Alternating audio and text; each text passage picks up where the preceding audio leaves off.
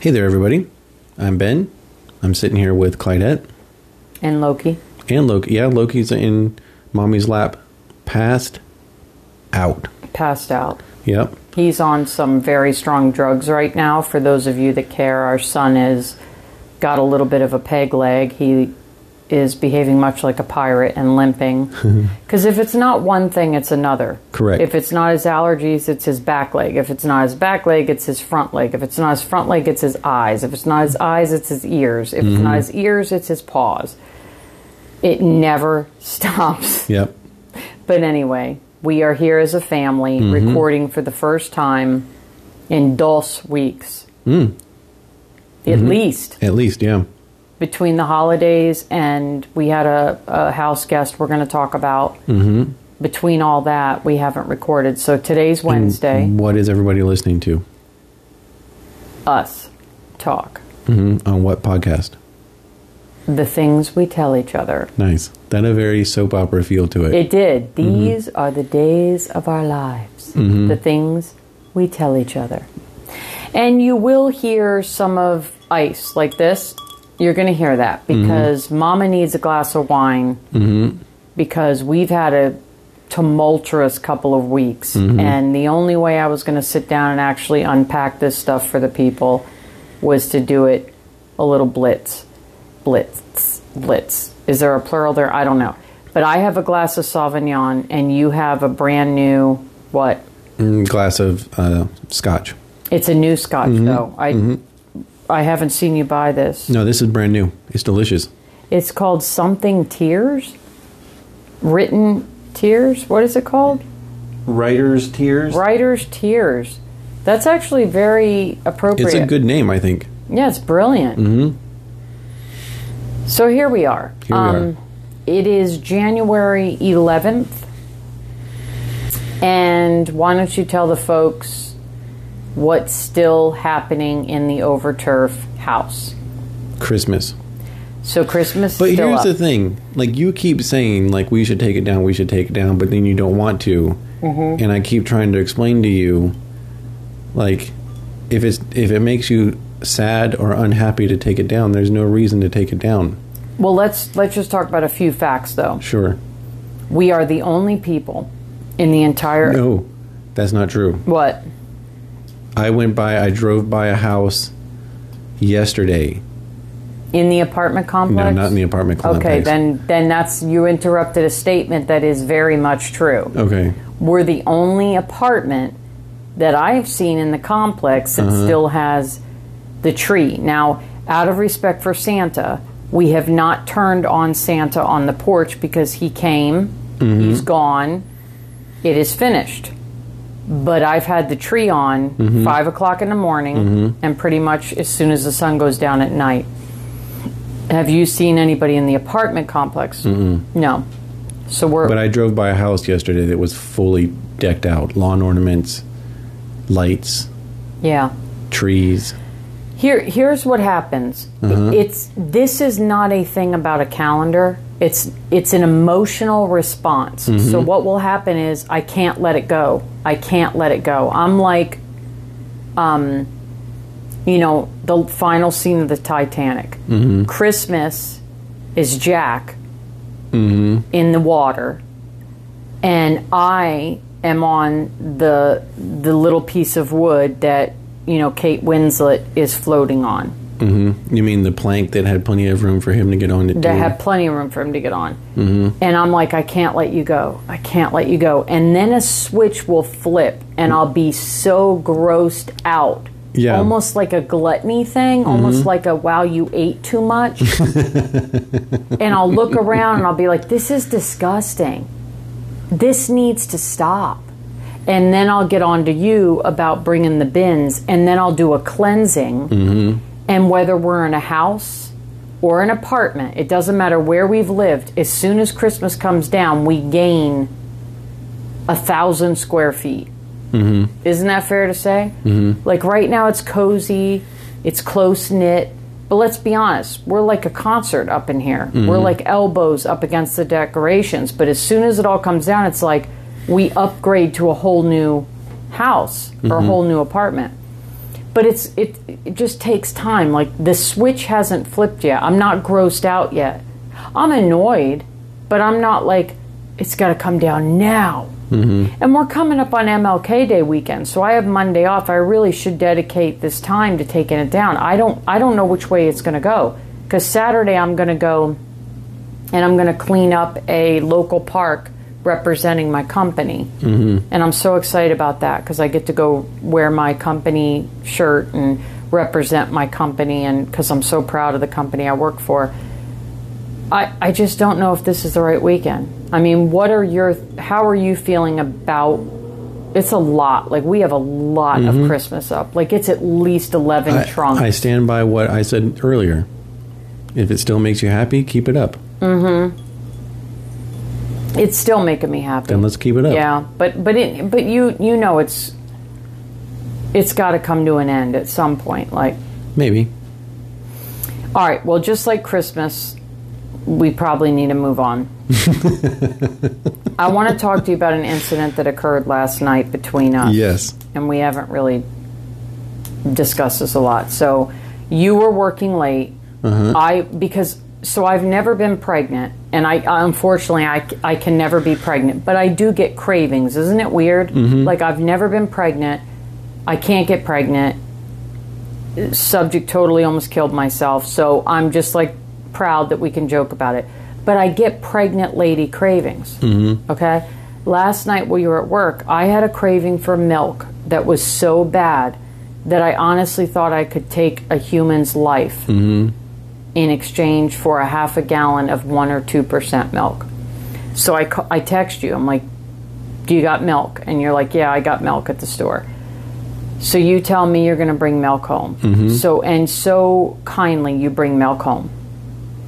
I ask you, "Are you hungry?" And you're like, "Yeah, I could go for a bowl of cereal." This was like a late night cereal thing, mm-hmm. like almost a Seinfeld move. We were just digging the cereal. I pour us both a bowl of cereal with, you know, for me it's got to be less because cereal fills me up fast pour in the milk. I serve you the bowl. We get into our nice cuddly bed with our little tiny cuddly man, I, our little cuddly Loki. I'm watching a murder show. You indulge me and let me watch the end of it. It's a really good murder show. It's a true story about a woman who killed her husband, hacked him up, and divided the body into suitcases. Who knew? Great story. Riveting. Mm-hmm. He totally deserved it, but that's for another podcast. I take one bite of this cereal and something was off the reservation. Mm-hmm. I immediately knew everything my spidey sense, my taste buds, my spiritual intuition, my clinical intuition. This milk is wrong. Mm-hmm. So I very stupidly, if that's a word, say to you, Does this taste bad to you? Now take it from here. I was completely confused on why you were asking me this. So, backstory for all of our listeners is I do not like milk. Mm-mm. I like. I- shouldn't say I don't like it. You like me I- to cook things with milk, Right, I but like you it- don't sit down in like big a gi- Right. big old glass. Like, I don't like the way it tastes by itself. You don't like the texture. I don't like the texture. The I don't smell? like the way it smells. like, because I, I mean, I've had family members throughout my life like, oh, does this milk smell bad? And I'm like, well, check the date first. it always smells bad to you. And I'm like, of course it smells bad. It's milk. It's milk. So like, and you know this about me. Yeah, it Like, always smells bad to you. I can't picture Uh-huh. a time in our entire time that we've been together, maybe at the beginning, When we were, before you really realize that like, that oh, this Ben is is the issue. Ben is really serious. He hates milk. Yeah. Right. We're like When you, young love, you don't know these things. Yeah. So like I was like shocked that you were asking me if if I thought the milk was bad. I was obviously tired. Plus I'm always kind of ready for the milk to be bad. you, al- Legitimately bad you anyway. always think milk tastes spoiled. right. So like you're telling me so like I was looking at you and I'm like If she thinks Uh-oh. it's spoiled, she's asking me if this is spoiled. Like that was like every red flag in my brain popped up and I was like, "Oh yeah, this is go time. This milk is bad." But here's what amazed me. I took the one bite and I was like, no. Well, but then I did- something's wrong. Yeah. Something's amiss. Right. So then I look to you as my partner, Yeah. my soulmate, my husband. Mm-hmm. Either confirm or freaking deny. It's Right. confirm or deny. And I look at you and I got this all I picture is this face and you've got your cereal bowl, which of course is a Christmas bowl because as Right. we mentioned in the beginning of the podcast, Christmas is still up. Lots of Christmas, folks. Lots of Christmas. So Mm-hmm. you got the Christmas china, and I look at you and I'm like, does it taste bad to you? And that's like asking someone who's colorblind, does this outfit match? Right, right. So, Part of me panicked you did panic because you were like asking me. I'm like, oh, I got to be the one to make this decision now. and you had already had a bite. I Yep. had a bite. Yep. But I, when we say bite, we mean like a honking bite of cereal with a big old ladle. We were using the big- ladle of the big the big spoons. spoons. Yeah. The soup spoons. right. So then I say to myself, once you you can't help me because once I realize why am I Well, then- asking you? But there was part of me that was like, oh, so then what does Matt bad milk taste like? Mm-hmm. So I was kind of curious Mm-hmm. too. So what happens next is I decide I'm going to live on the edge. Yeah. I'm going to face danger. I'm going to be brave. I'm an army of one. I take another bite. Mm-hmm. Upon the second bite, I determine 100%, hands down, it's a lock. This shit is bad. Mm-hmm. Mm-hmm. So I panic Yeah. because now I've I've ingested two large spoonfuls of what could be bad milk. And for those of you, I know this story gets old for you people, but because I had the weight loss surgery, I can't mess with bad food. The, the little bit of stomach I mm-hmm. have, I get sick 127 times faster than a normal human being. So I take the second bite. Flag on the play. Mm-hmm. I flow the. I throw the flag down. I'm like, this is bad. We need to cease and desist. yep. cease and desist. You and I both. At that point, did you feel this is done? Like I, she, she's given me all indications. I shall not proceed. Right. Okay. Yeah. A hundred percent. I mean, I was ready to. The, like I took a little tiny, like little, The second one. just a little bit because I was like, oh, so like if she thinks this is bad, this is bad, and I'm like, so then what's the difference? In my mind, you know what I mean? Like I, so I'm kind of curious. Like I knew that it was a like risky decision to make, mm-hmm, but I'm like, mm-hmm. okay, like this is probably like my one chance to really know. Like, what is the difference between like good milk and bad milk? So this right now, this right now sums up the risks that we're taking at our ages. like this is what we're doing now. Yep. Like we're drinking what we think might be better. This is a risk for us. Yep. Not the stock market, Right. not surfing with sharks, not like none of that. We're simply taking our lives into our hands based off of honey bunches of oats and poorly bought store milk. So Mm-hmm. basically what happened was I stopped at the second bite. Yep. I put that down immediately. I Mm-hmm. went out to the ki- I grabbed your bowl, I grabbed my bowl, right? Or you did. Mm-hmm. We put that in the disposal and we're like it is finished. We're done. Mm-hmm. We both go back to bed and we look at each other and we're like do we want something else to eat? Like because we're in snack mode. Snack mode's interrupted by this possible dilemma. Mm-hmm. And both of us looked at each other and we're like no, we're done. We're yeah, done. we were pretty much done. Yeah, because I I was feeling the grumbling. Mm-hmm. There were some butterflies. There was some. Yeah, Yeah. Well, and side note, my stomach's been messed up all day today. yeah. You've been sick, which I wonder if you're still sick from the milk incident. But Or is it just something random?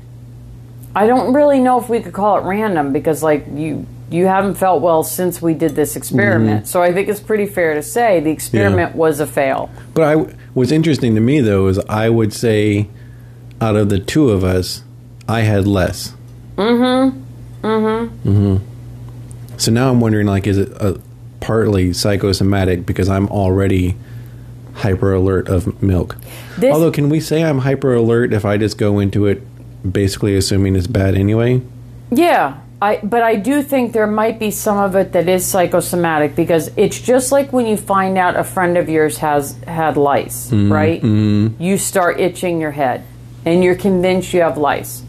The minute we both determined that milk was bad, I immediately got nauseous. like 100%. Like the nausea came on to me Yep. faster than like I don't know.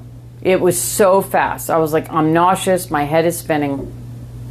But anyway, we ended up not eating anything else. Nope. But then we go to sleep, and I lay there, mm-hmm. and I'm like just telling myself, I'm going to throw up. Like this is going to happen. And so I like prepared myself mentally, spiritually, and emotionally that I was going to throw up. But th- but this is the kind of stuff like I don't think people understand. This is this is what happens to married people. Like you get you get to the point in your life where like you bounce things off of each other in this weird way. Mm-hmm. And each of you has a different perspective.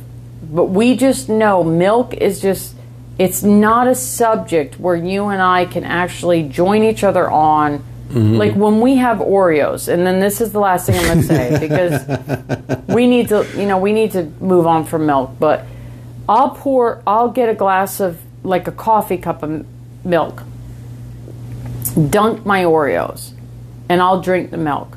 When you're done with the Oreos, there is the same amount of milk, which I don't scientifically, I don't know how this happens. You've dunked. Oh yes, and your Oreos have satur- soaked up milk and saturated full of milk, but somehow you always throw away the same amount of milk that you began with. Mm-hmm. It's almost like the feeding of the 5,000. it's almost like the parable. You actually make more milk mm-hmm. when you take milk. Somehow I don't know, but the milk it it, it like breeds. Whereas me, I will down it. I mean, I love the feeling of it. I love the taste of it. I love it. Hot cocoa. Yeah, you you just don't like it.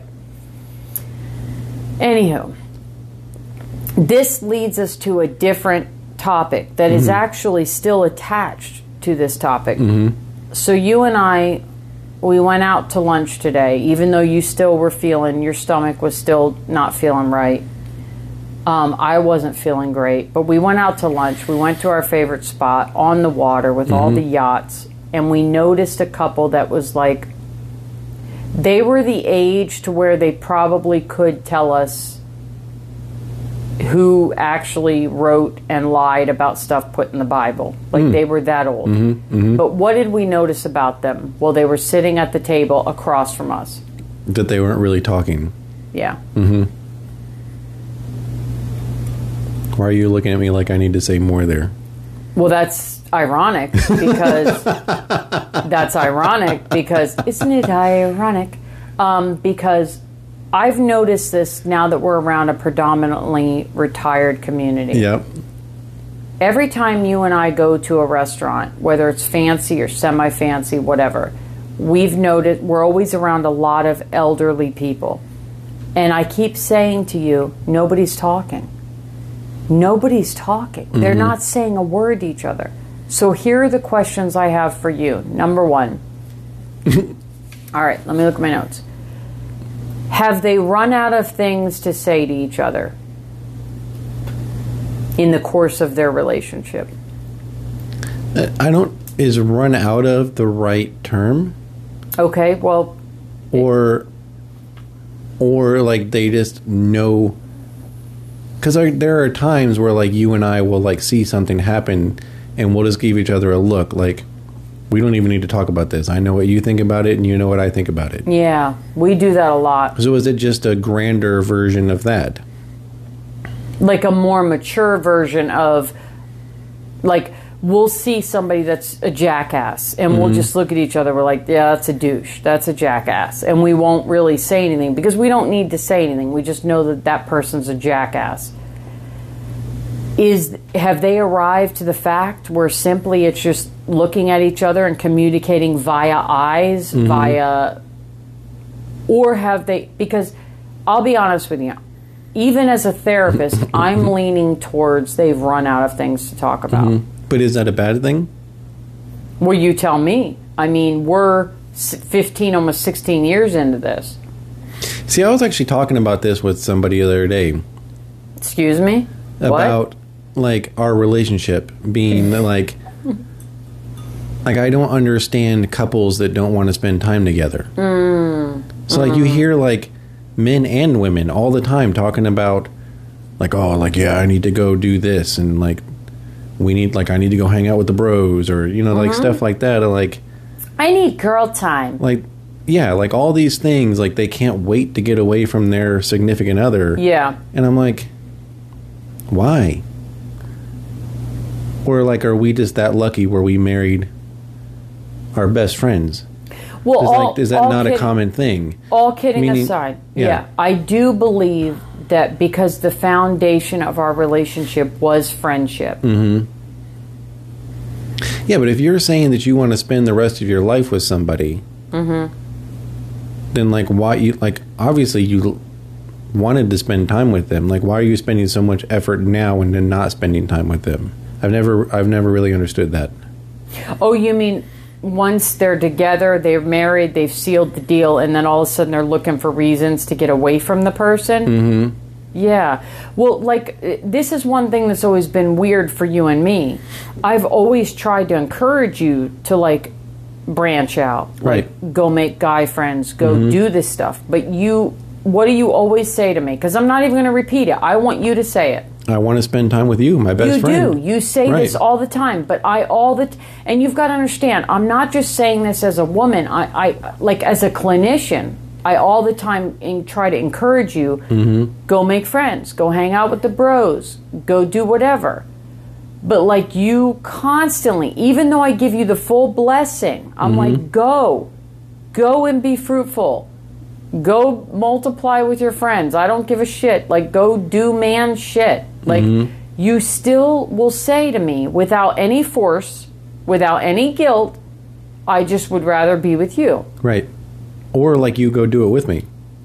Yeah, that's another thing you do. Mm-hmm. So, like with the gym, you're constantly wanting me to go to the gym, but I'm like, I don't want to go to the gym because I don't work. I don't work out in a room with sweat on the walls, dirty equipment, wannabe people, women in half their clothes just there to find hookups. I want to go with nature. I live in Florida. I mm-hmm. get to work out now with nature. I get to look at green things and water and snakes and alligators and bears. Oh my. You're in a gym and you're looking at a friggin' wall and people with liposuction. Like, I, I, I have no desire to go to the gym and work out with, like, pe- like peep there's people there there's like a lot of people at the gym my whole life as a therapist now is people i don't i don't want to go anyway all right we're getting off subject here um here's my, let's just ask I, I have two more questions Okay. for you I'm listening. so, in the same vein of about these elder couples that we've noticed they don't talk to each other, question number two are they just over each other?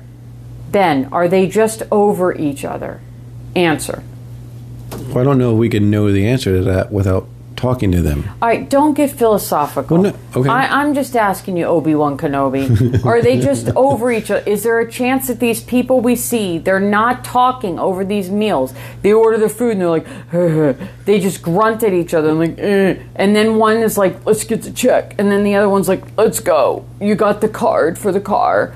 Like, are they just over it? Are they just like, Or here's a side question for you: Is it that they can't hear each other? Mm. Mm. Mm-hmm. All right. I mean, all right.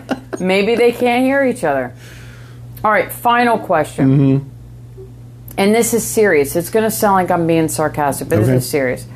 Are they just tired?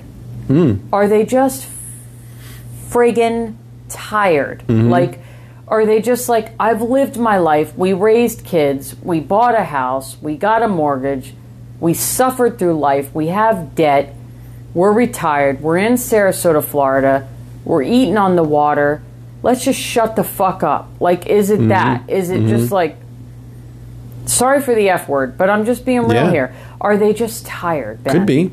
I resonate with that one. Are you tired right now? Like I'm kinda ti- tired. I'm not in tired your of- life or in this day. Just I'm tired in this day. Okay. Well, I mean, the cab last couple of weeks we've had, they've been a little exhausting. My God, Mm-hmm. car stolen, New jobs, new jobs, adjusting to new schedules. adjusting new schedules. Nobody wants to work. Yeah. Yeah. lost my best friend. Mm-hmm. Yeah, lots of shit has just happened in the Overturfs. Loki's injured again. But you know, like that's why I posted that picture this and the caption said we're immortal. Because Right. I really do feel like like at this point there's like really a few things that could happen. Like cancer is about all and I don't want to bring it on us, but like seriously, like there's only like terminal illness is like the mm-hmm. last thing that could pop our car stolen. How many years have we talked? We're like, whoop, we've never had our car stolen. Boom, poof, the genie came, stole our car. Yep. Like, and the police, oh, they can't wait to solve this crime. Mm-hmm. They can't wait to fill out the police report. They're so happy to help us. They're like, don't call us, we'll call you. The police are acting right now like every guy I ever met when I was in high school. like, I don't know who you are. Yep. I don't give a shit about you. I hope you die. On that note, that mm-hmm. positive note, we'll take a break because the second half of today's podcast gets a little heavy. It gets a little serious. It gets a little it's emotional. The topic that we're going to discuss in the second half of this podcast, and I'm I'm like I'm seriously excited about. it. I'm not going to lie. I'm seriously excited about it. But um, Well, I think you should introduce the segment. We'll go to break, and then we'll we'll go right into that segment. Well, yeah. Before we do all that, like the fin- the like the the whole thing about introducing all that shit, just like back to what I was saying about the elderly people. okay. Like when we are out, mm-hmm. like today, even when we were out, and we noticed the elderly people not talking. We were like still laughing. We were giggling. Mm-hmm. We had things to talk about. We were talking about my job and the awesomeness that is my job, the, the amazing work that I'm doing as a clinical supervisor. You're doing amazing things as as someone who's training young people to be one to manage um, one day to be able to manage stores that do retail, which is a very sacred religion. Like retail is a sacred religion. So you're doing that. Your hours kind of stink right now, but that's temporary. Like we have stuff to still talk about. Like mm-hmm. so are we going to become these people is basically like what I want to kind of tease out. I look forward to finding out. Wow, that's so obnoxiously hallmark of you. Oh, I thought that was pretty good. It's very sweet of you. All right, so I'm I'm done with you. Uh, but I think no, you had an interesting point earlier though Wait, what? that there's no way we could turn out that way. No, this is what happened. We noticed that couple not talking to each other, and I turned to you and I said, "You do know that you're so screwed because no matter how old I get." There's always going to be shit to say. It's not like I'm ever going to be sitting there like, oh, let's get some iced tea, Ben. it's always going to be, I'm going to have to commentate on some shit going on around us. Mm-hmm. Even if I'm 107 years old, I'm going to be like, I'm going to have to be like, look at that idiot. Mm-hmm. Like, look at her being rude. Like, you know. So I hate to say it, like, if you're looking forward to like a retirement time where we're elderly and we're just sitting there looking at each other the way this couple was today, not talking. They were sharing food, which was adorable, but they were mm-hmm. not speaking. At no point did these two human beings exchange one friggin' word. The only speech that was happened was to the server. Right. They did not talk to each other. I just need you to know, moving forward, you, you got to know right now. There's no way I'm going to be like 97 and not bitching about something, talking about something, mocking something, being sarcastic about something, or giving you shit about something. Like, just so you know, Okay. that's there's no way. Noted. So I need you to decide yes, no, maybe, check a box. Are you up for that? I'm ready. Okay, Let's you're do it. ready. So now that I've gotten your consent Mm-hmm. on our future, I want to say I'm going to talk about the next segment r- briefly. We had our sweetest friend ever, Loki's godmother, and yes, she is Loki's godmother. April came and stayed with us during her holiday break, and we decided we were going to record a podcast. Now, unfortunately, we decided to record with her when she was like ill and she was like coughing and she had problems. So we we got a lot of the interview done, but there is a very profound segment of the interview that we wanted to share with you folks. So our second part of our podcast, we really we we listened, we edited, and we were like, all this is awesome. Talking about April and I rocking it at the seminary, awesome. April talking about what it was like to live with me at the seminary, awesome. But the part that we're going to feature in the second part of today's episode, absolutely, it just gives me chills just thinking about it right now. So we'll take a break and mm-hmm. then we're going to share with you what April brought to the table when she joined the things we tell each other. And what's the advertisement then? It'll be. Ooh, did you hear that? It, how are we picking up dogs? I don't even. do you hear the dogs outside? Yeah. Like I don't even hear the dogs. I only hear them in the mic. Um, we're gonna do. Jesus Christ! It's like the. fu- It's like howling out there. We're gonna do a commercial on the people that. I can't. I can't. All I hear is the dogs. I can't take it over. I can't. For Anchor. You go. We love Anchor. We love Anchor. Are we keeping you uh, for the ad read, or Mm. do I need to re-record it? Well, here's what hurt my feelings. All, all, all two of my feelings. April heard me do my commercial and said, "Yeah, I don't like it. It's not as good as Ben's." Because Ben, I think it's way better than mine. but mine is intentionally scripted. Mine is intentionally like, "Hi, folks. This is Clydette, advertising anchor." I was intentionally behaving that way. Her point was when you do the commercial for Anchor, it's more natural. To be honest with you, I just think she likes you better than me, and this was her way of expressing that. Hmm. But if I was to sit down and really take a hard look at your commercial, my commercial, I'm going to be honest. I like your commercial every single day of the week, twice on Sunday, hmm. compared to mine. Because mine is a little, like, you can hear the sarcasm. Like, no offense, Anchor, but like you're asking me to do a commercial for you, bad choice. People make bad choices. Anchor, don't let me do it. you need to do the commercials because you But sound I, I so like yours way better. but you sound so sincere, Ben. Me, I'm just like, I'm dialing it in. I'm like, Anchor, please let us have this podcast, you sons of bitches. Where you're real natural. Uh huh. Anyhow. It doesn't feel natural to me, but sure. But Ben, I love it. It sounds good. I'm not going to lie. I'm attracted to you when you do the commercials. Okay, well in that All case, right. I'm going to do the commercial again. right, do the commercials because you might just get a girlfriend out of it. Me. Okay. All right, here we go. And we're back. So we decided during the commercial break, because you know us, we always make sure that this is this is super scripted out, super planned. professional. Mm-hmm. We plan every detail.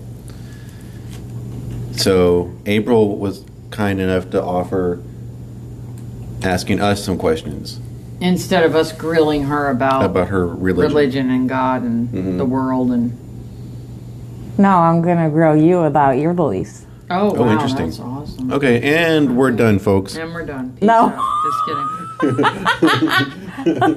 this concludes this podcast. All right, no, we're open. We're in No, I, just want to know. Like, I was, I was.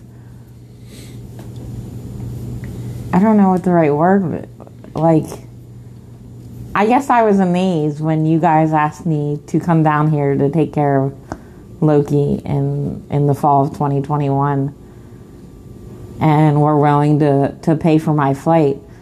And so, and just like when I come here, the kindness and, and the compassion, like everything, everything's cared for.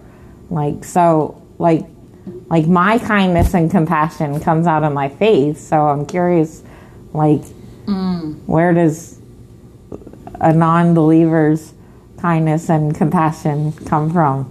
Ooh, can I please answer this one? Yes, you go first.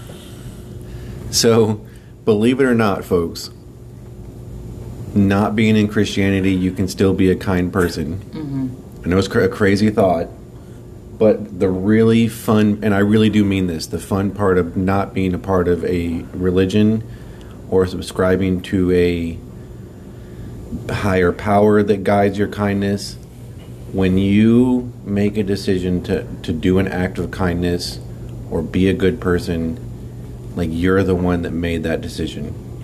It's very freeing. It's very empowering. Um, I think it comes from a, a better place, but that's just my personal viewpoint on that. Well, teasing that out a little bit, I, when I was a Christian and I wanted to do kind things or loving things, in my mind, it was always to impress God. It was always to make him proud because God was the father I never had on earth. Hmm. So everything I wanted my dad to notice, instead of putting me down and cursing at me and calling me names, and my mom never noticing because she was so clinically depressed because she was married to a pastor who hated life and was depressed.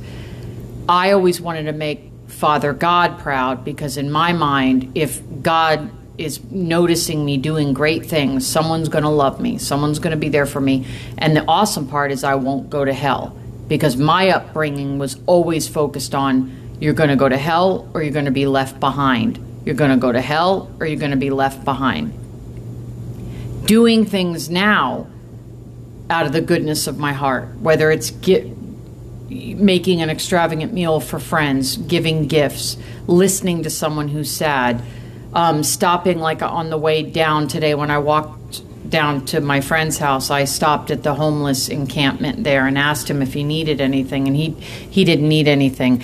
All of that is just because it's who I am but it's separate of the religion I used to serve. It's it's who I am innately.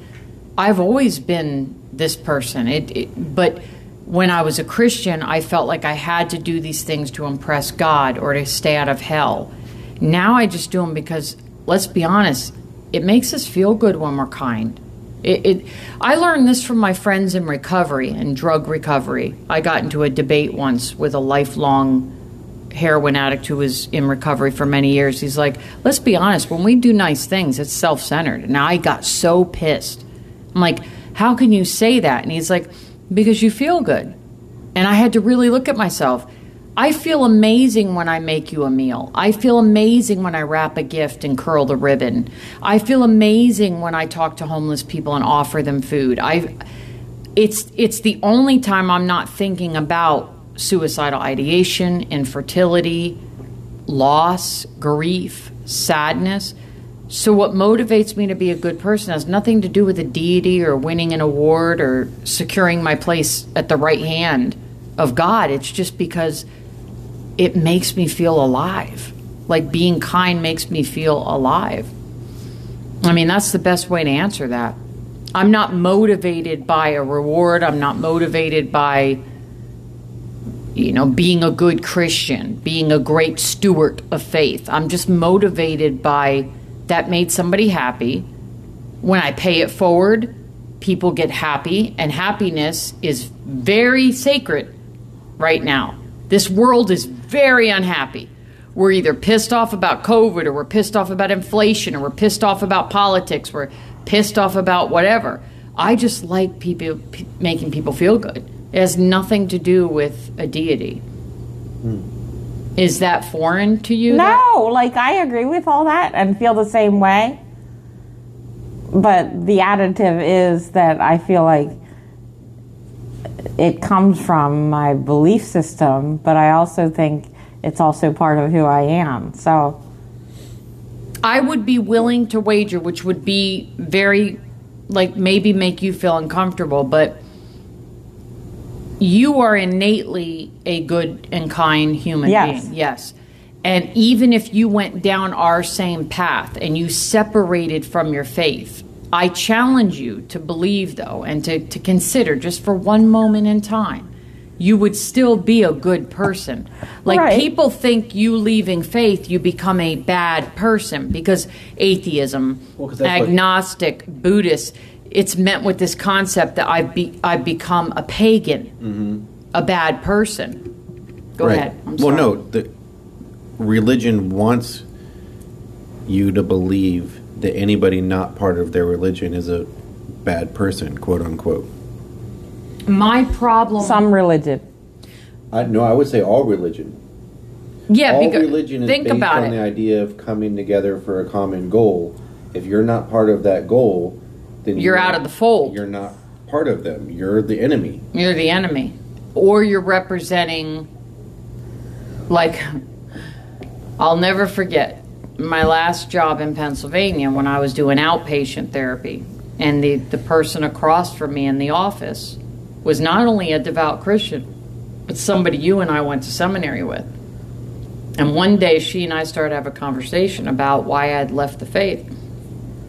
And she was like really challenging me on like, well, you know, who who are you today and how do you do all this stuff? And when I started to tell her that I still do everything I did when you knew me in seminary, I just the motivation is different. I'm not doing it to impress a God or impress his believers. I'm doing it because it feels good and it's who I am. Like I was born this way. It it has nothing to do with religion. All right, everybody, we're back. Um, I hope that you enjoyed that little segment. I we do have some thoughts that we'd like to add to it, though, right? That we were kind of talking about after the fact. Yes, we were we were very um and I'm not being funny. We Mm-hmm. were very blessed because non-believers can be blessed. We were very blessed that April was here. She agreed to do the podcast and you all heard her question that she had for us about what is the origin if not the belief in God and Judeo-Christianity what motivates us to be good people if you will Right. after April asked us that, you and I were, I'm just gonna be honest with the people, we because a lot of our cool conversations happen when we're just laying in in bed, looking at each other, just laying on our sides, Loki between us, we're looking at each other. You said something so beautifully profound to me mm-hmm. about why you get frustrated that people think that or rather excuse me people don't understand why we're good people Right. because we're no longer identified by the label Right. of Christianity. Mm-hmm. Could you please share with the people what you said to me? Because it was so beautiful. Yeah, I mean, as a non-believer, we have to actually show up. We don't have the thoughts and prayers to fall back on, Word. right? I mean, so like, and and I don't want to. I mean, I guess I am sort of trash talking a little bit in the sense that growing up, my father struggled with a lot of things and legitimately needed help and he got thoughts and prayers a lot mm. right? So as a child i would witness this and i'm like but no he's asking for some like actual support like let's give him that. Mm. Or even in our own lives like no we're mm-hmm. actually asking for support. We're asking for a like a hand moving A baby. or we're asking for right like We we're asking can't get pregnant. Right. We're asking for actual support. Like thoughts and prayers doesn't really mean a whole lot. It doesn't. When you actually physically need something. So, as a non believer, we don't have that to fall back on. Meaning, somebody's asked me for help, I'll, I'll pray about it. That meaning to me, I'm not going to do a thing. I'm going Right. to say some words to the sky. We're like, we either have like we have We to be show up. honest. We have to be like, no, I'm not going to do that. Or yeah, of course, we'll give you a hand. So like, we have to be more honest, sincere. Forthright. Right. We have to be more true to ourselves than somebody that has a religion to fall back on. Yeah, because the idea of thoughts and prayers, the comedian Anthony Jeselnik, I mm-hmm. posted this clip, and he he literally says thoughts and prayers. To say that to people is so much bullshit Because his theory is look at me. Don't forget Wow. about me. You sound sounded Don't I like sound him just right like there. him? Don't forget about me. There's a lot going on in the world, but look at me. I'm Right. so sad. Mm-hmm. Oh, the shooting in Aurora. Look at me. Mm-hmm. And I see it all the time with my friends. Yep. All the time. Something will happen, like our amazing, beautiful human being, Damar, mm-hmm. dies on the field during a Bills game. Thoughts and prayers Right. let's not recognize that there was an entire staff that immediately began CPR. Mm-hmm. The lowest paid people on the roster threw the mask off and began doing chest compressions. Yep. It was not thoughts and prayers that saved Damar Hamlin's life. Mm-hmm. It was action, human intervention. It wasn't God, it wasn't Jesus, it wasn't thoughts and prayers. Right. And what pisses me off is I'm so sick and tired of the pass that people get when they throw up this bullshit of thoughts and prayers. Right. Now, yes, we're supposed to be not ramming on religion during this new improved brand, this new improved podcast, but having April come on and she asked us, I don't understand. What's your motivation for being kind? Mm-hmm. Because in her world, and I respect this, she believes her motivation for doing good, paying it forward, being mm-hmm. kind, is her belief system. Right. No, we don't have that to fall back on. Right. Right. We have to be more genuine in a sense. Yes. Right. When someone needs something from us, we sh- we have to show up. Right. We don't get to simply say we're we're sending you good prayers. Or we have to be brutally honest and like I had a guy ask for ask me for money yesterday. And I mean he's a veteran. He asked for money. I don't got it, man. I don't I don't have the cash. Mm. Mm. You know you know what I mean? Like I, I have to be mm. honest with him and say, "No, I don't have cash to give you money." And he seemed disappointed by that, but you know, it's almost like if I would have told him like, well, "I'll pray for you." Maybe that would have been better or Oh. it would have been better for me. Oh, I absolutely know. You know what I mean? I abs- but this movement, I kind of want to, you know, talk about this. You and I were watching. We were at Disney, mm-hmm. and and we, We- watched that happen. We got back to the room just like I turned the TV on because I knew the game was on, and I turned the TV on. It must have been seconds. like literally just after it because they were still showing the replay. That's how fresh it was, and they. So it was before they stopped because there was like a couple minutes in where they stopped just like playing the replay of him falling. falling. Right. So Here, here's the thing.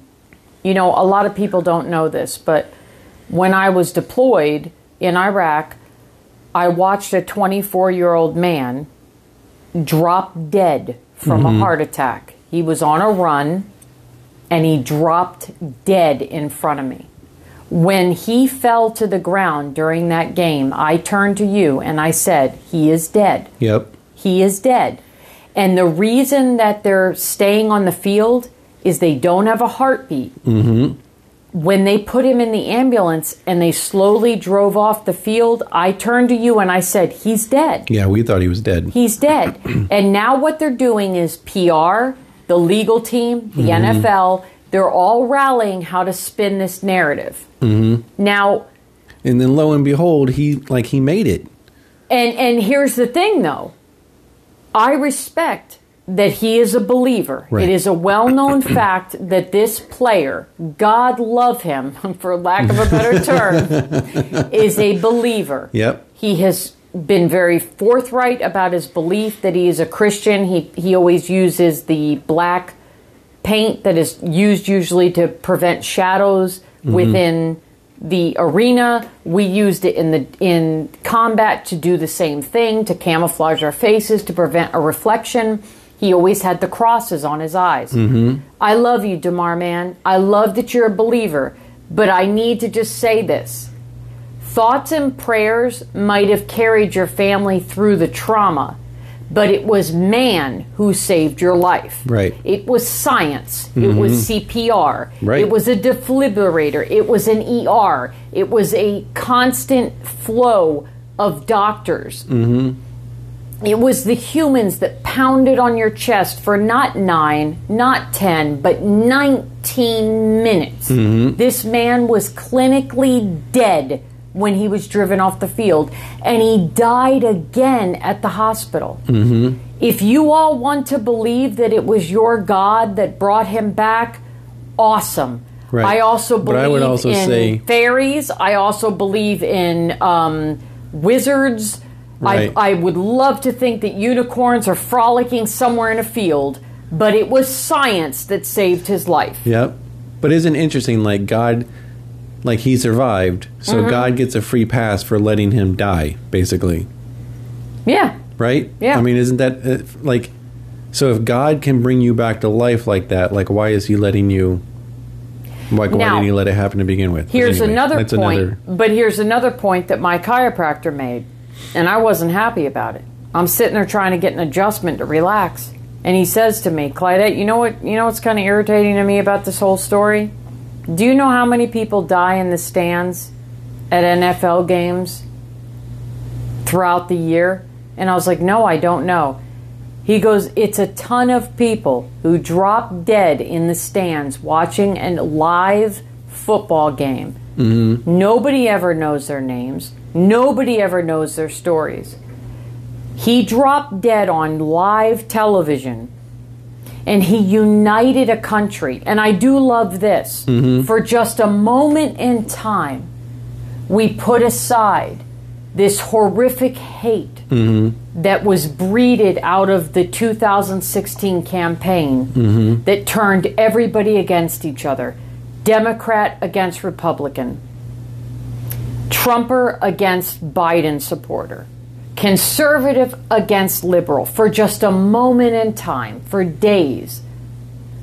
The United States of America, and dare I say, the world, united around the fact that we were praying for number three. right. How sad is it to me that that's what it took for us to recognize the suffering of humanity? Mm-hmm. That this is what makes me sad. People die every day. People lose their life every day. People are without food, without water, without shelter. Mm-hmm. People's children die. People's spouses die. People lose everything every day.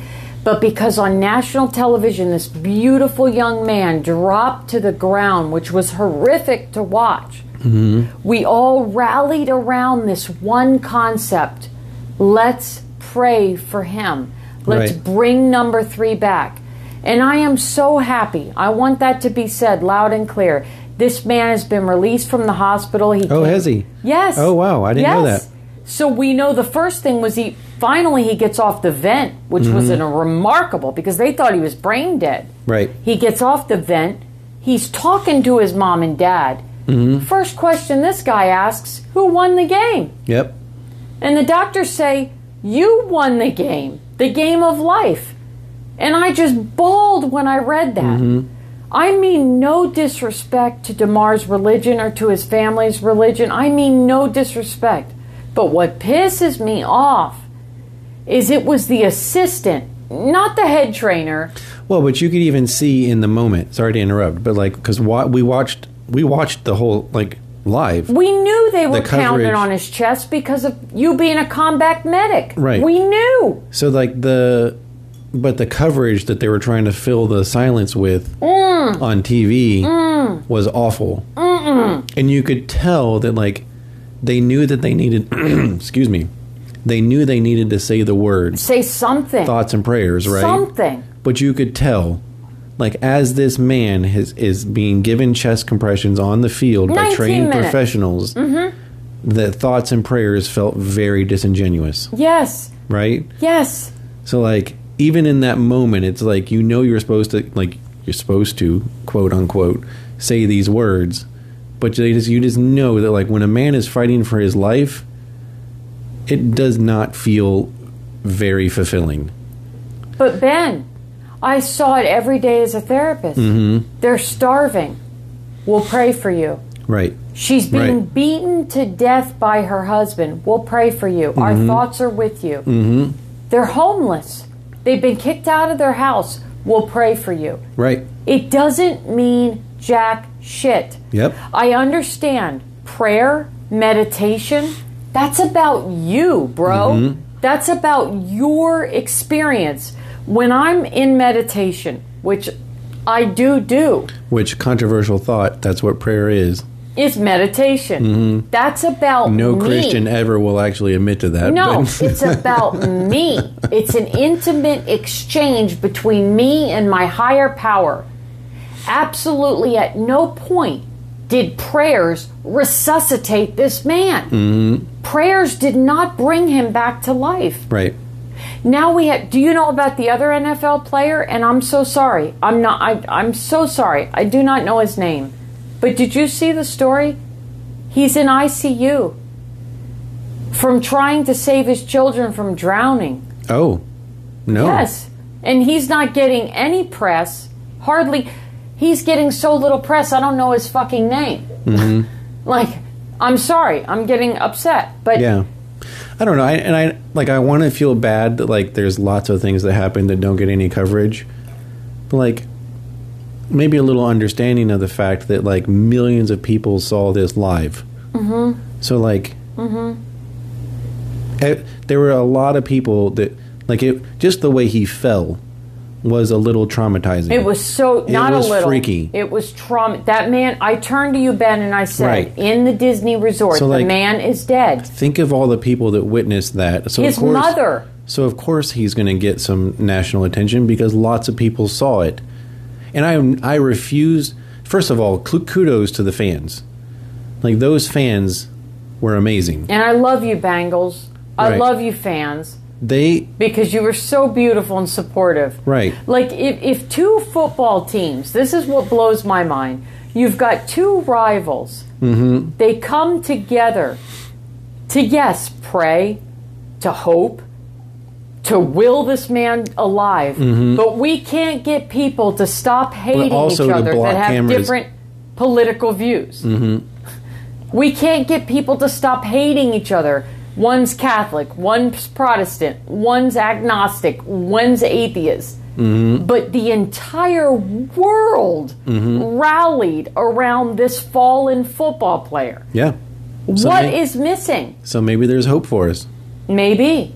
I don't know. But it just, like, th- th- But also, you were telling me about your therapist that was like kind of trash talking his his organization, his oh, nonprofit, Oh, my, like no, all the my donations. chiropractor. Right. Oh yeah, your chiropractor. I'm sitting there getting an adjustment. Yeah. and he's telling me about this podcast that he listened to and it's the podcast is with a, a I think former, you're covering your mic the way you A former general manager Yeah.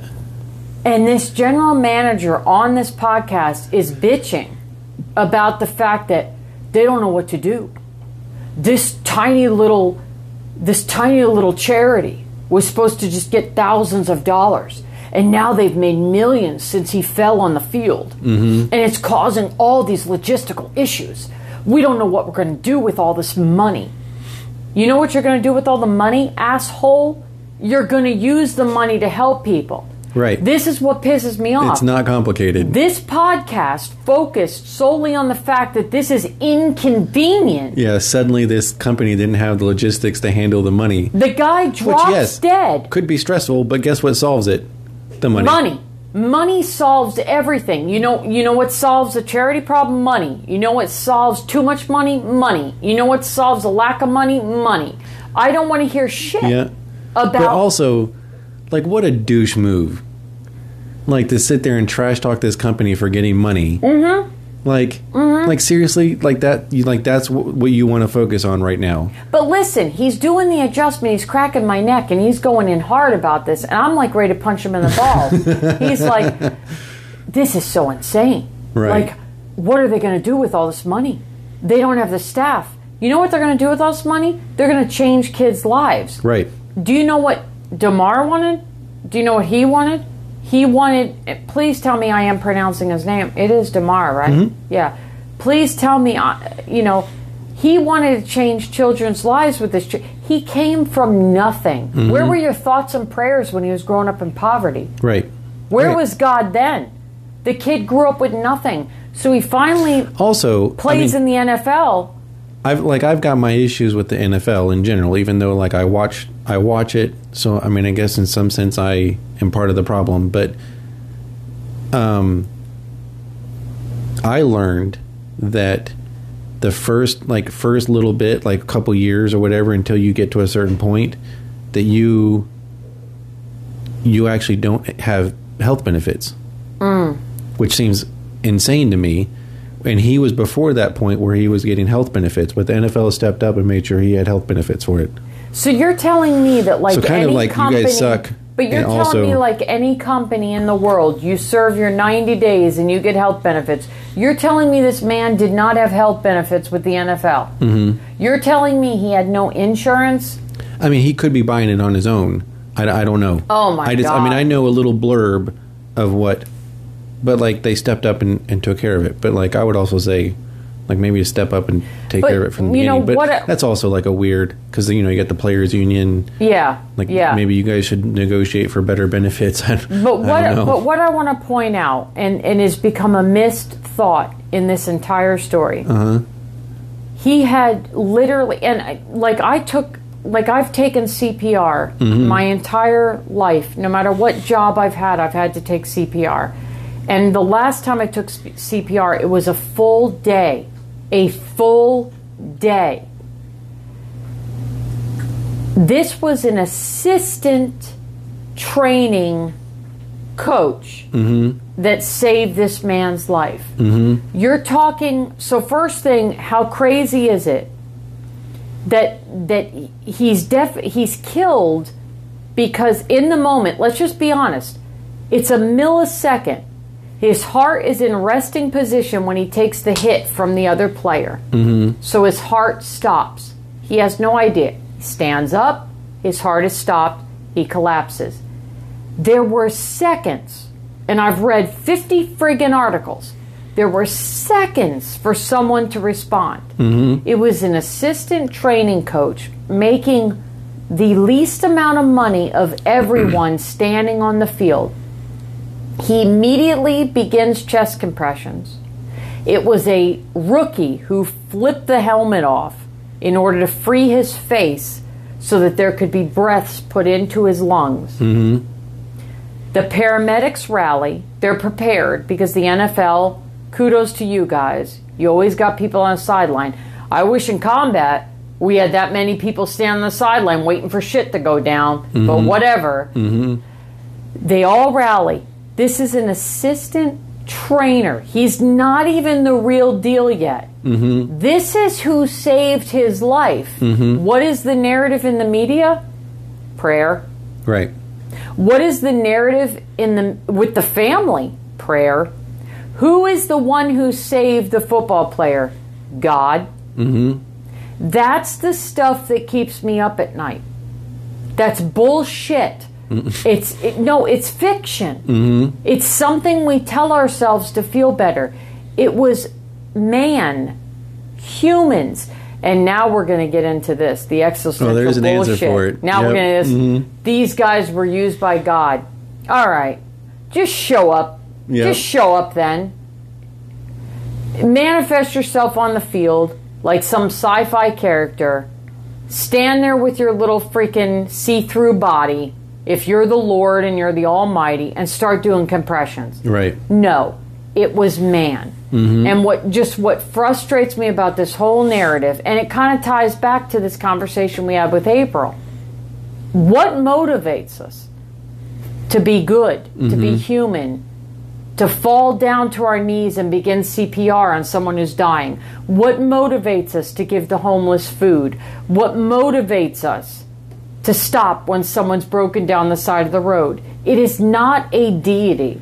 Mm-hmm. Okay? It's it's human intuition. It's the kindness that dwells within all of us. It doesn't matter if you're raised Christian, Buddhist, Catholic, atheist, Satanist. There, there, there's a there's a good inside of us Yep. that commands us to rise to the occasion and do what is asked of us. And it's very rare that people go, I'm too busy. Mm-hmm. I don't have time for this. So, just what pisses me off about this entire story is like this whole narrative about God is getting all this glory.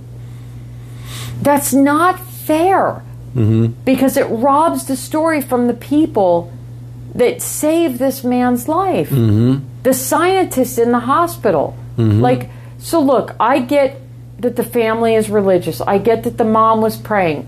I don't. Re- I'm. I mean this from the bottom of my heart. I don't disrespect any of that. But can we just credit? Can we just please, for one minute, credit the people who showed up and did the work? Much Yeah. like what we were talking with Well, April. Right, and that's actually kind of the point. We too. show up. They so not only did they show up in the moment, but just like combat, like people don't always realize like sports combat, like if you want a certain action to happen naturally, you have to train so many hours upon hours and hours and hours mm-hmm. for that to be a natural response. Yes. So for this assistant trainer to jump in so quickly, Well said. how many hours did he have Did to put train? into training to have that kind of response? So, ooh, you want to say like, oh, God guided him in that moment? No, No, no. he practiced. His training and his practice guided him in that moment. His work ethic guided him in that moment. So, like, yeah, I feel like I was going somewhere else with that. No. Help me out here. No, I'm so with you because I I'm not trying to discredit the spiritual part of this, but Right. I'm just trying to say please recognize the human beings that put their hands on this man and saved his life. Right. Please recognize the doctors who went to school for so many years mm-hmm. who dealt with the hazing and the stress and the sleep deprivation and the living on ramen mm-hmm. so that they could get through medical school. Can we just acknowledge these poor fuckers instead of just saying this is some invisible ghost that descended on the field and did some magical shit that mm-hmm. raised them back to life? Right. That's all I'm saying. Right. That's all I'm saying. That's it. And that's all I'm saying. and if that's cruel, if that's satanic, you know what? Fuck it. It is. Right. I don't know what else to say. I'm done. Mm-hmm. I'm done with this bullshit narrative that this was all done by some divine behind. You know what pisses me off about the Wizard of Oz? Oz is behind the curtain the whole time Right. right? Mm-hmm. He's doing all the magic behind the curtain. When they finally get to the Golden City, these bitches hike the whole way on the Golden Road. The lion, Dorothy, the Tin Man, the Scarecrow, and what do they find out? It's all a ruse mm-hmm. because there's an invisible force, and you know what? It's a miniature person behind the curtain, pulling the strings, playing the organ, mm-hmm. and it's a bullshit fiction story, right? And this is this is exactly how I feel. Yeah. Like I'm sorry. Yeah. I'm well, it is sorry. interesting. Like, so we've been out of the game mm-hmm. for a while, right? So it's like it's Mm-hmm. interesting to hear a narrative that you and I were so invested in Mm. and believed so desperately Mm-hmm. in, right? But to hear these same words and concepts, re- like repeated or regurgitated to us now, and we're Oh. like, we're like, "Er, eh, that Something's off. That doesn't quite make sense. That doesn't sound right. right. So like I, and so maybe we should bring One up plus one. So April was talking we were talking about you asked her at one point in our conversation how she felt about being a woman pastor or a woman in the seminary, right? And then like ha- any persecution and her answer to that was that it was a non-essential argument. And she brilliantly quoted like some person and had a whole quote. So i'm sorry april i'm, I'm doing you a huge disservice here. But my my response to that was like so like the the so the art so she was saying that the the argument over women and all that stuff was a non-essential argument according to this whoever christian his, historian right my point to that is like maybe 10 years ago I'd have been like, oh yeah, maybe that's a pretty good point. But like now I'm like, that just sounds like a dude justifying that we shouldn't be arguing over the fact that maybe the dude shouldn't be the only person in charge. I was just. You know what I mean? I was just calming down. Oh, I'm I, I, uh, I, folks, w- I'm really sorry. listen. I was just calming down and Uh-huh. ready to close this out Yeah, on what I was grateful for. right. My blood pressure was just Uh-huh. lowering one, two digits. Yeah. And you bring up women in ministry So- and the bullshit narrative that is surround, around this non essential argument. Well, we've had people like try to get us back into church, right? And then they're they're always like, "Oh, you should come to our church. It's so It's all inclusive. non-denominational." It's all welcoming. And what do I always say? What's my question every single time? Are females allowed to be pastors? Mm-hmm. And the answer is, is nine times out of ten, No. no. So No. I'm like, no, you're not. No, they're allowed to do small groups. They're allowed Mm-hmm. to teach Sunday school. They're allowed to get pregnant. They're allowed to make cupcakes. They're allowed to make arts and crafts. Are they allowed to preach? No. Right. So, you know what I say to that? I want nothing to do with your boys' club, Right. with your bullshit fraternity. Yep. Okay? So when people try to woo me back, oh, Clydette, they had a trans flag flying outside their church. Okay, awesome. They, they love trans people. Do they allow women pastors? No, they do not. Mm-hmm. You know what? Fuck you. I want nothing to do with your misogynistic, bullshit, archaic, sexist cult. Because that's what it is. And if you can't see that, you're part of the fucking problem. Now, I'm trying to calm down. I'm trying. I'm trying. You're getting a lot of things off your chest here. I, I can't. Listen, number three. Listen, number three, we love you. We are so happy that you are not dead. Go, Bill. you mean like number three, Damar? Number three. I thought you were trying to make No, a third point there. No, number What was- three. I was like, what was no, one and two? Listen to me. I am so happy you're alive. I hope to God you play in the NFL again. Oh, isn't that going to be weird though? It would be awesome. really? Listen. Do you, You would know- watch that? You would watch that game? Listen. but like really? You know how he's going to play in the NFL again? He died and Mm-hmm. will be allowed to play in the NFL again. Do you know why? Do you know why? Why? Tell me. He me. never took a knee. oh, stop.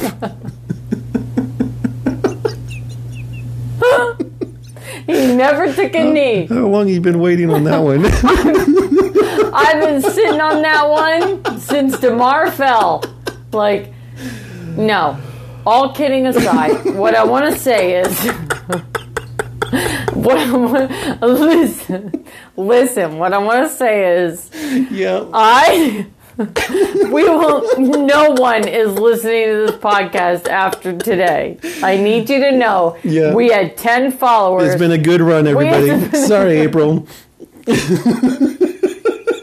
we had 10 listeners and we now have one and that one is loki Yep. that's it no i i believe an, image of him like get pulling one of our phones out, logging in, pulling up the podcast.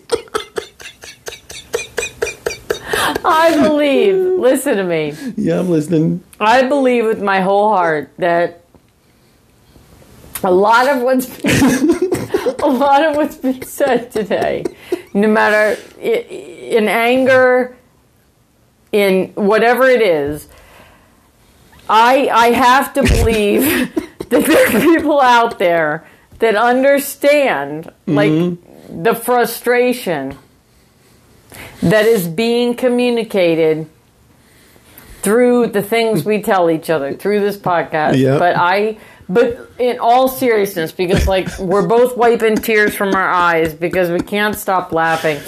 In all seriousness, I'm every time I see a post or anything, I start crying about this guy. Like You've been I- really emotional Oh, I've been it. so emotional. I've been like his mom. I've been. I was ready to go to the hospital. All right, can you make more noise with your alcohol? I was ready to go to the hospital. I was ready to get on a plane if it wasn't for the fact that every single plane is not getting where it needs to be right now mm-hmm. because of some other issue we got, which will probably be President Biden's fault. I don't know. But airlines aren't arriving where they need to. I was ready to get on a plane and go stand outside the hospital with a candle, mind you, that looks exactly like the ones I used to light during the mm-hmm. Christmas Eve service when But I was also, a pastor. like all joking aside, I'm so happy for kind this of cool that like all these fans like Oh kind of rallied. God. Like they just felt the need to do something. Do something. So like go stand outside the hospital. Like that's kind of beautiful. It's a little beautiful. But Ben, What? the people that stood out of the hospital, Uh-huh. the people that arrived and stood outside of the hospital were doing more than the people who were praying. Right. That's all I want to say. Mm-hmm. Here's what's crazy. The people that went to the hospital, Ben, they weren't even Bills fans. Mm-hmm. They Right. were Bengals. They were Packers. Yeah, but there are a lot of stories of like Bengal or um, Bills fans like driving and like flying in to like be outside the hospital too. So like Mm-hmm. there were a lot of people that put a lot of support behind him. And then the coach, the coach stayed, stayed there. I can't even like. Man, the poor. So we watched the the Bills Patriots game. We've been talking for a long time, but I know. so we watched Oh the Bills God. Patriots game this weekend. and like you said it like right at the beginning like those poor Patriots. How were they going to even be Like rooted they were for? loser losers no matter what. The they could have won that game and like they would have been losers. yep. The entire world. There were third world countries that don't have television. They were rooting against them. They have never seen Maybe- a, I don't a even know. football game. Maybe not. I mean, the Patriots get like it's a whole other story. They I get hate rooted the against a lot anyway I already. hate but the Patriots. even like non-football people were coming in to just root for the Bills. Maybe not necessarily against the People Patriots. that don't know but could you imagine if that game would have turned and the Patriots won? They'd be the enemies. Mm-hmm. They'd be the villains. like those poor players. No. Also, you talk about Damar Hamlin coming back.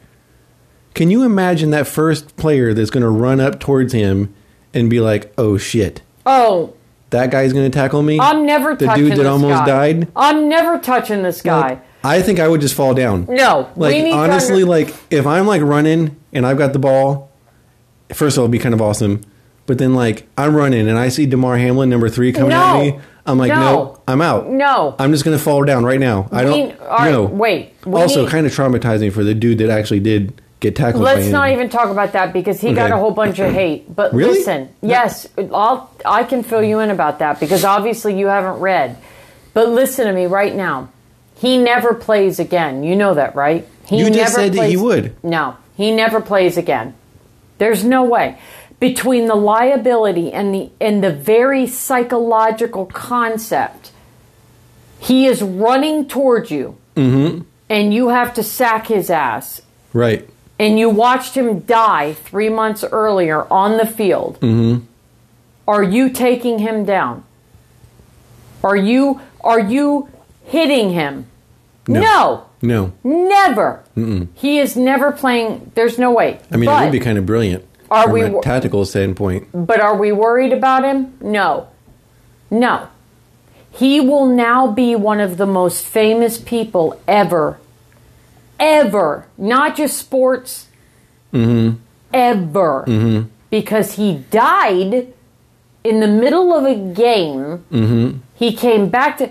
He actually did more than Jesus. Do you understand that? he came back to life and he showed up. Like, Jesus didn't have paramedics but Jesus. All right, so Jesus ca- comes back, but he just once. he shows up and then he disappears. He Right. ascends. Yeah. This guy has showed up. He's smiling. He's hugging his mom. This dude died, Mm-hmm. Yep. Mm-hmm. was resurrected, and is now ready to like find a job. way more than Jesus did. Like, no offense, Jesus, I, love you. Apparently, his nonprofit needs some help though. So, I mean, he can be one of the people to help distribute this money.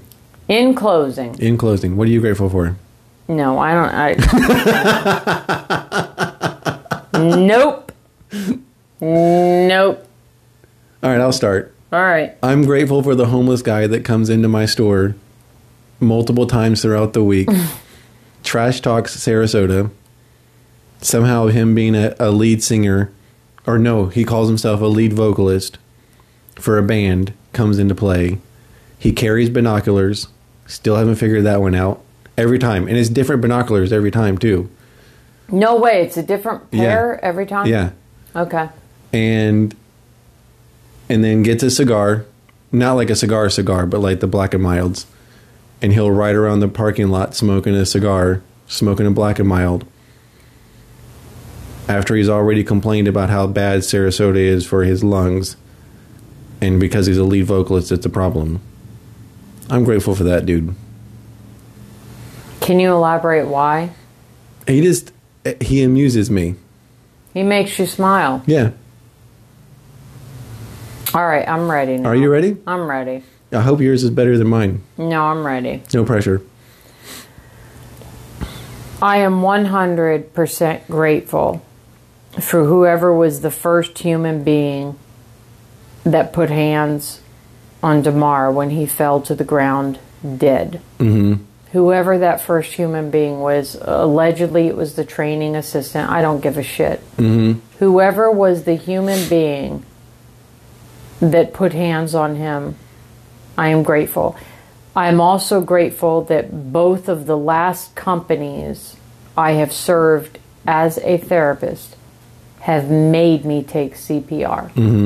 And right now, I am confident that if I'm in the same scenario where Damar Hamlin falls in front of me, I am friggin' ready. Mm-hmm. I am ready to pound life back into a human being. Right. So if you have not taken CPR, I'm going to do it.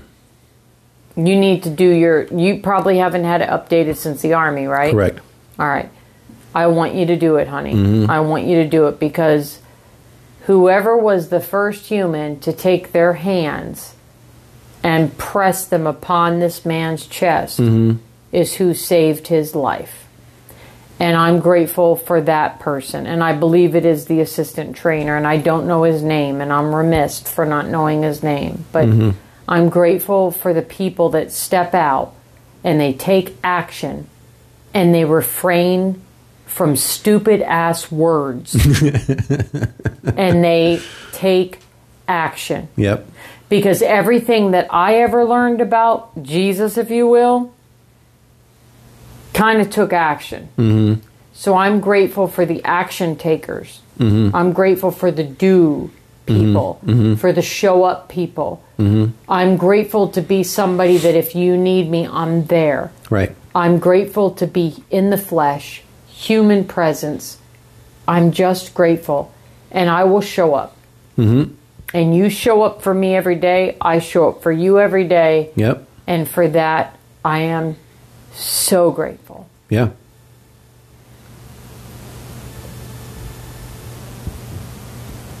I don't know. I don't know either. So on that note, how do you end after after an episode like this? I love you, I love you. And I'm glad that we are living and breathing every day and that we get to tell each other crazy things. Yep. All right, everybody. We'll see you next time, or you'll you'll hear you'll hear us next time. Or maybe you won't. Maybe you After won't. this episode, Yeah. you probably won't. Right. We'll see. Cheers. Cheers.